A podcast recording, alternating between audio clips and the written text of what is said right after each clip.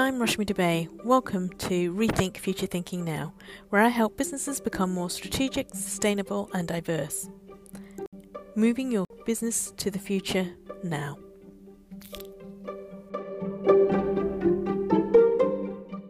Hello, and welcome to this week's episode, where I'll be interviewing Marina Bradford, who is a consultant on procurement and sustainability matters, a connector, an impact advisor, and an entrepreneur.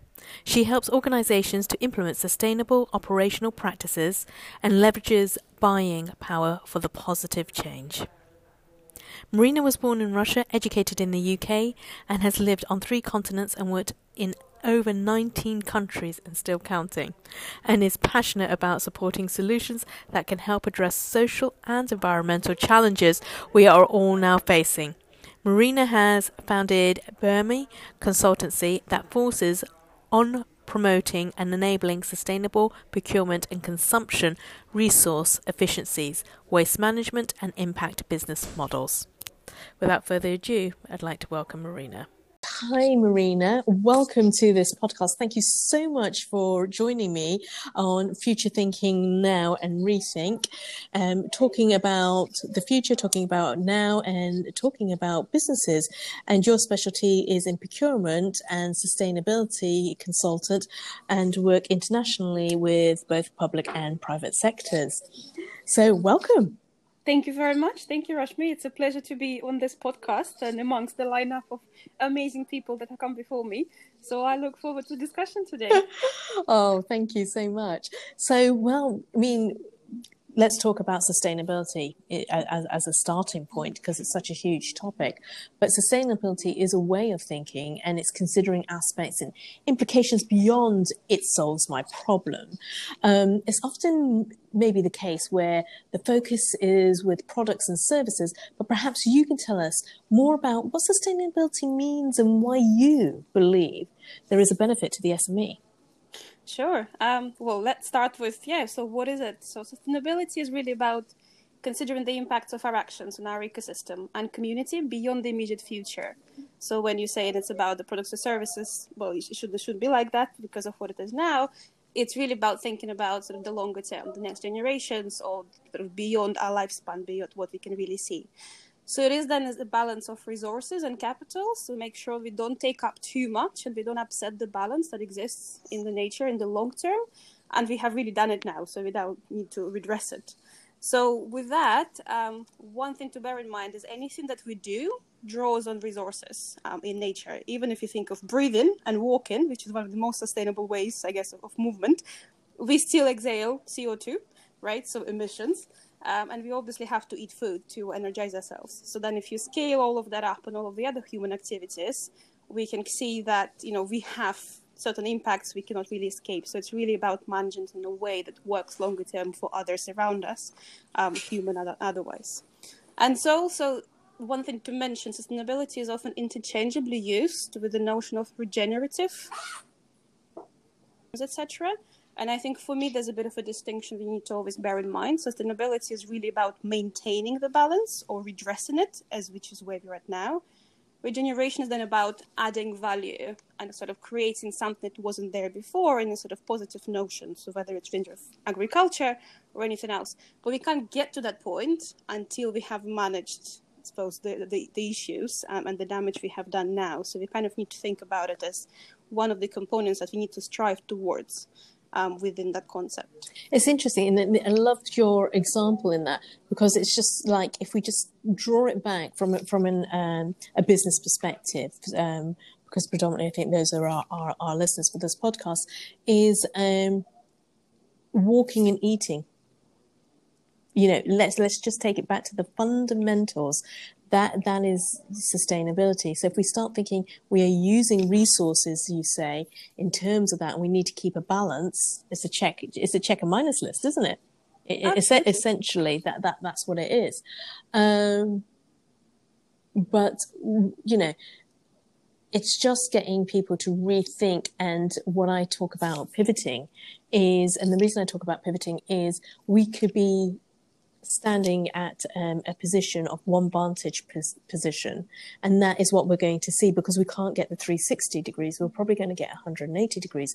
But simply by pivoting, and it could just be the smallest shift, you suddenly see a whole different perspective. It's almost like, oh, the grass is greener on the other side. Absolutely. And it's also sometimes what we try to see, what we've been trained to see, and the words that we kind of utilize have certain associations in our minds. So if you change the words or change the perspective, then all of a sudden it becomes quite different. So like if you think about value in terms of instant gratification or need that maybe didn't exist or did exist but wasn't satisfied. You know, if you think about iPhone that I'm holding in my hand, right? So, you know, the value is about the fact that it's differentiated or the fact that it does all of this functionalities here. So I'm thinking of it in those terms and therefore I need the new one because it'll give me, you know, even more status perhaps, more functionality. If you then think of value in different terms, and if you think of value in terms of okay so value additive but you know what did it take to get to that point? And does the net result of that value become negative or positive? And for whom? Is it just for me? Or was somebody else involved in this process? All of a sudden having 25 apps versus having five apps that i may have had on the previous model i'm not sure whether it's as valuable anymore. So some of those sort of things as we can think as businesses as well um, in terms of what we offer as value but also what we take as value from our supply chains kind of rethinking that a little bit gives a very different perspective. And that's important, actually, and the value in terms of the supply chain. So there, there are a number of businesses that are part of the supply chain, particularly for the public sector. So how how can the public sector have a sustainable procurement process? Public sector is like at the heart of it. and I think for me, sort of the separation of between um, the, the, SME probably have a different perspective to look at it, but obviously the, the public sector. So there's differences within the public sector, right? So there's going to be central government, local governments. There'll be certain challenges in terms of the pressures that they have to work under. But um, at the end of the day, they are the main spender in the country. So a lot of money goes through the procurement processes by central or local governments. So it's about, I think, one third of the overall GDP in the UK is actually procurement spend. Um, and it's in billions. I think it's something like um, 20 billion or something, 120 billion it was uh, last year. So if you think about the scale of that, now this is covering, right? And so government is a huge client, obviously, for a lot of organizations, large or small. Um, SMEs being very big players. I think about 90% of businesses in the UK are SMEs, which means if the government puts the processes in place whereby the certain requirements um, are embedded from the supplier selection to the way the contracts are managed to the way the products and services that are being commissioned, all of a sudden the market will move in that direction because they need to be in, in that business and this is what's currently in demand. And so with the government kind of direction, the markets get created. So I think the role is super important because if we don't embed that, the message we are sending out to the market is essentially it's nice to have, it's a good marketing conversation. But actually, if it's through the procurement processes, that becomes the core value proposition, and that's how it becomes assessed. Um, what I've seen so far is examples, I guess. There's been some good attempts from the procurement processes. So there are guidelines, there are tools. Um, whole life cycle, life thinking isn't no longer sort of, it's, it's not a term that no one's ever heard of, kind of people talk in those terms. But it's often still not really given as much weight or importance. Um, cost is still the driver, especially in public sector due to sort of transparency other challenges.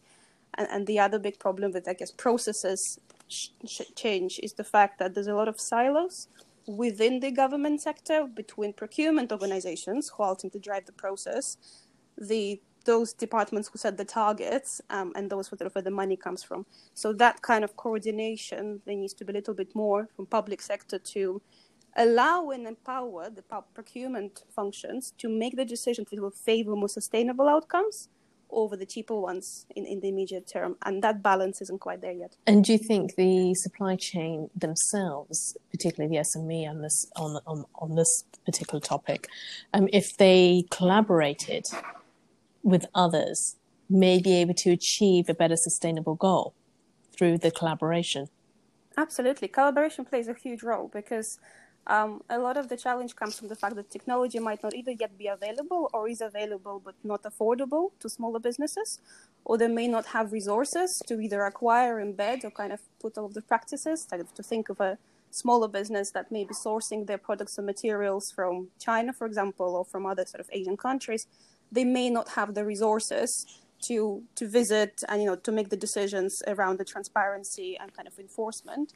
But if they can pool their resources and their demands within their sector, within their industry, collaborate, and even better collaborate with the government if that's who they supply into, the buying power and just the power to influence change and resources available to make that change becomes that much greater.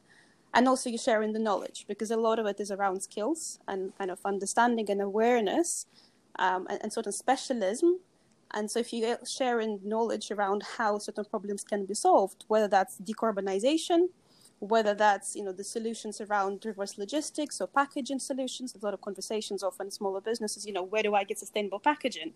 Well, even starting with what is sustainable packaging, you know, and having that sort of collaborative um, discussions or collaborative ways of working or buying or, or selling would greatly kind of push the, the efforts forward. It's because people have different definitions, don't they, from their starting point, and that, that that's the problem. So you really need almost like a universal language to say, this is what we mean by sustainability. This is what we mean by um, w- whatever it is, even and understanding that an audit and what's involved in an audit process of your own supply chain to be transparent and to ensure things are properly adhered to. Um, so that's probably quite a lot of work that everybody has to do. I don't think and it's going to happen overnight. you've just nailed it on the head because the definition, terminology, and what we call sustainability buzzword bingo that's mm-hmm. kind of everywhere, isn't it? Because if you just think about the acronyms, right? There is SDGs, there is ESGs, there is CO2s, there is carbon, the GHG. I've just thrown lots of words at you. They might not mean for most, you know, anything to most people who are listening to this, but they actually have something behind. But they're not actually.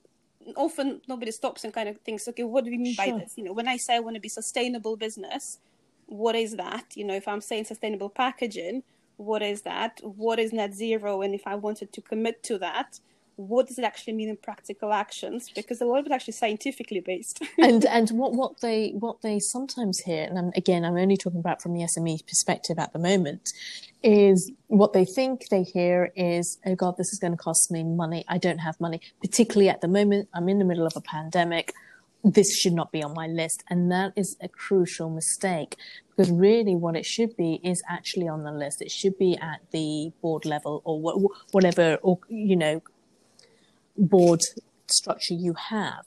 It should be in that business plan. You need your KPIs in that.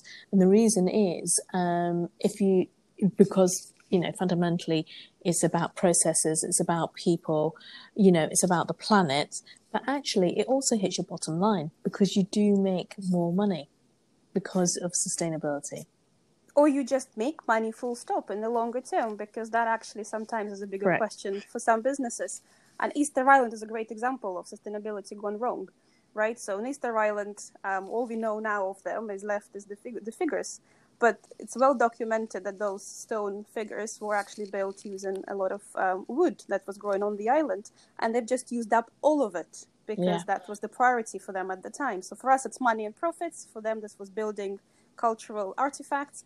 They've used up all of the trees. They were not replenished, and the trees provided the food, the construction material for living, and everything else. And they're just no longer there, right? So it's a, really interesting example for me as kind of what that might look like because we do have only one planet, and resources are you know not replenished. Um, a lot of them disappear. For example, phosphate um, is one thing that is critically endangered yeah. uh, and very scarce, and various predictions go between 40 and, and you know 100 years. But that just means that if your business is dependent on any of those resources, you're just not going to be around for that much longer. That would be kind of one of the implications. Um, if your business operates in areas that are impacted by the climate change and natural disasters, which has recently, obviously, you know, we've all seen a lot of that and much more frequently than before, then your insurance costs will just drive you out of business. Or when that does hit, that ultimately will, you know, spell the end of business. Yeah. Unfortunately. so it all becoming quite practical in terms of not even competitive advantage, which I think often has been discussed, sort of in, at least in marketing. So if I market my business as sustainable or ethical, whatever the definition of that might be, I'm attracting more sales. I think we get into the point where I'm attracting sales full stop because yes. customers are now becoming more aware and if they're actually seeing the right messaging or the right action, more important than messaging, they're just not going to buy. And then physically, if you're not going to have access to resources you need um, to produce whatever it is you're doing or to offer services, it's going to be very short term. Which, which is interesting because there's two folds. There's one is um, businesses um, such as engineering and manufacturing that are supplying to other businesses, so they only form part of a supply chain ever, um, and they are being forced to become more sustainable. So, for example, um, there there are car manufacturers or, or car brands. Um, Honda is one of them, for uh, instance, where they will only be part. You will only be part of their supply chain if you are sustainable, and you're you're you're given a badge. Um, are you bronze, silver, and gold? And so, where, how far can you go within the supply chain? If you don't meet the minimum criteria, you you can't supply to them um, because it doesn't fit with their ethos anymore. You yeah. know, and they're really, really pushing it.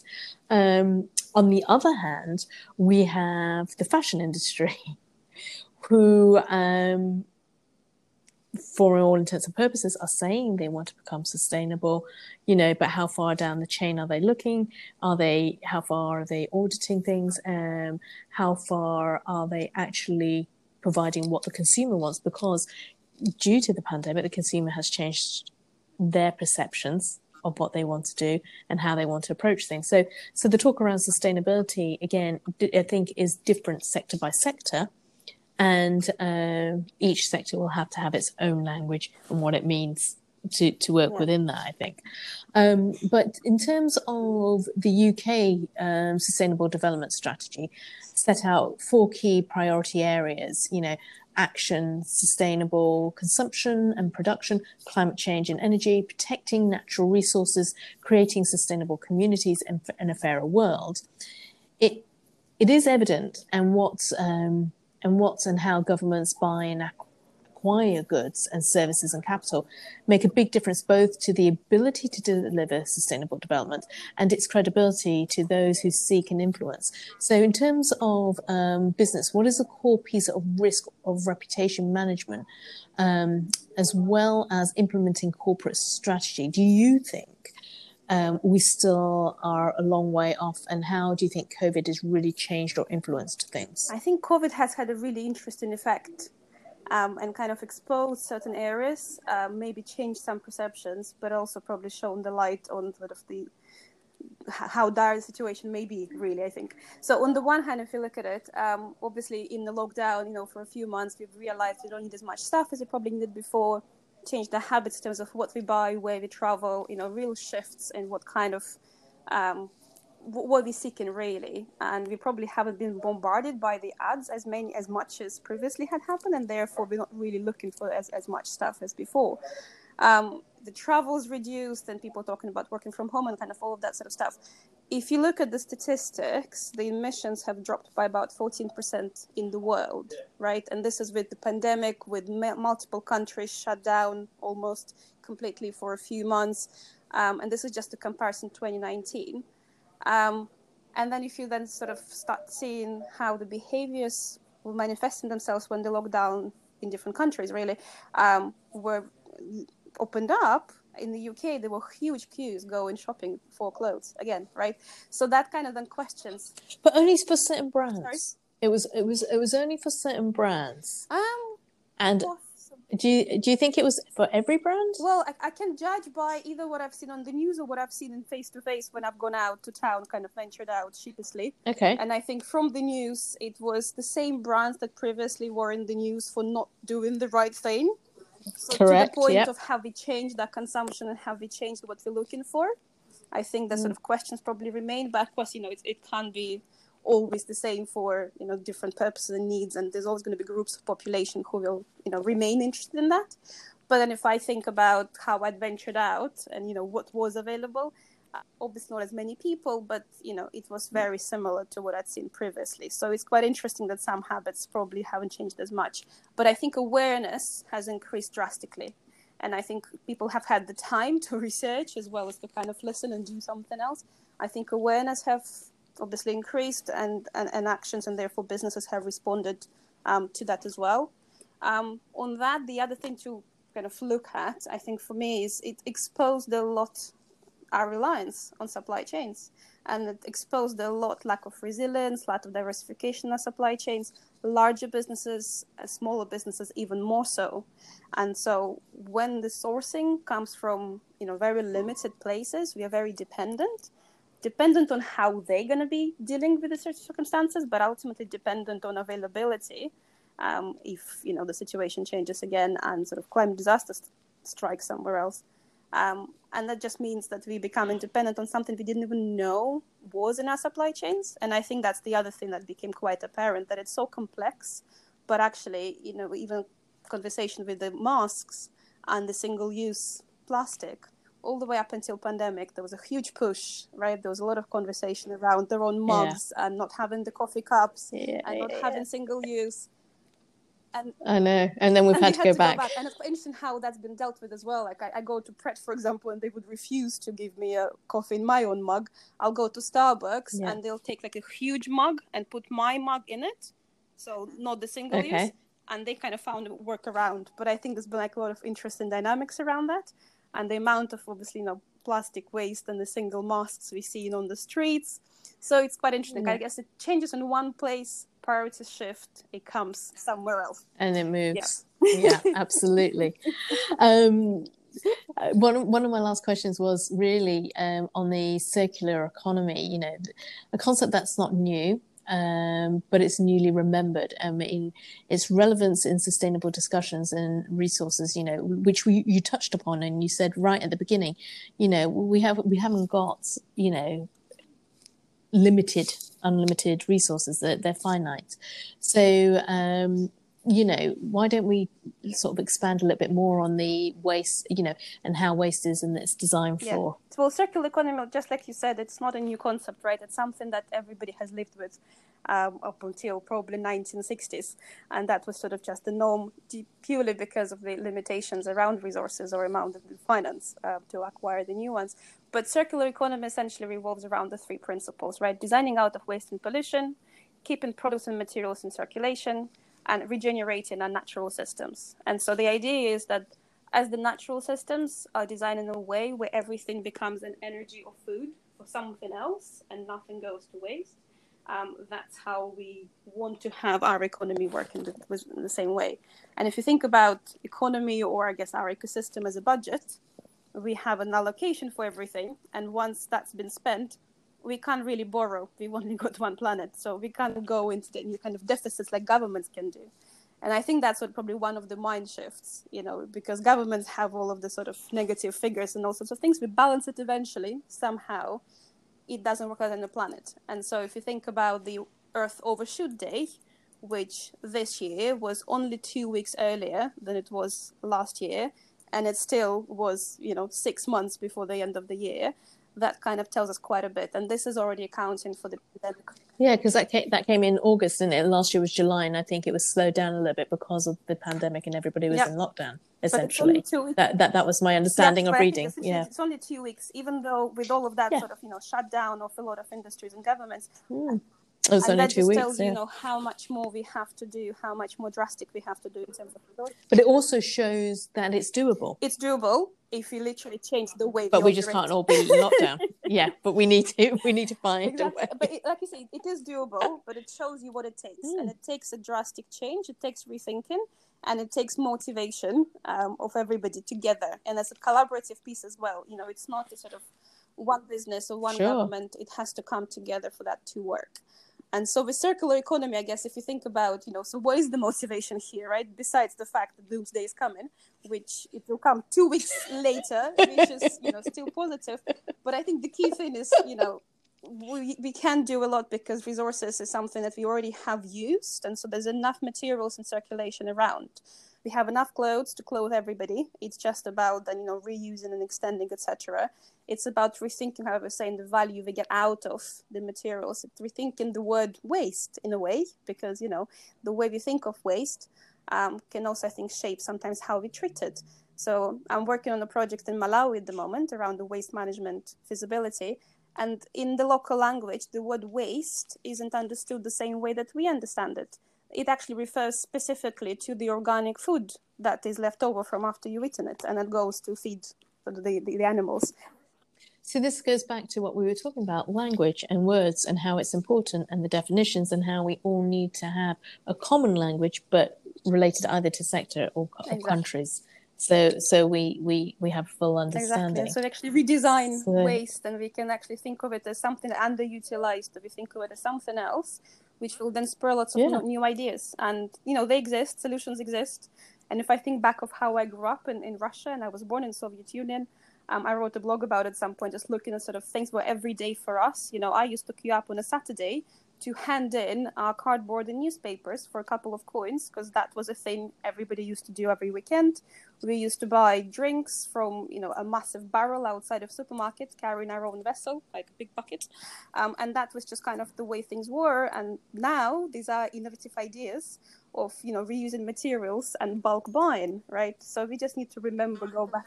Well i think i think i recall i recall when i was a young child in in, in england that we we did that with um, glass there bottles. Glass bottles. So i think i think we did that with glass bottles. What an absolutely fascinating discussion thank you so much for today. I mean we we've, we've touched upon so much you know. Basically if we just break it down to considering you know our own actions and how it impacts um, the world in terms of resources and it's actually just a checks and balances account. So and we've got no deficits you know. We, we can't go can we can we extend into our overdraft please? Because there isn't one. It's only one planet and this is what we've got. um, but actually businesses um, particularly smes can be so much more sustainable. We can work collaboratively. Um, the public sector is one of the key ways of trying to help actually working together with the sme um, in terms of procurement and making them uh, more sustainable uh, by sharing knowledge as well as um, uh, resources in, in terms of how they can move forward.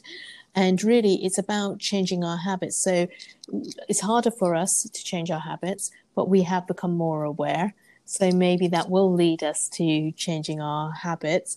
Um, and um, hopefully, businesses are going to respond in a positive way through this pandemic. So thank you for that. But before I let you go, hopefully, hopefully I've recapped that I think you've summarized you. it much better than I actually said any of those things. So actually, that's a summary. I'm going to listen to once again afterwards.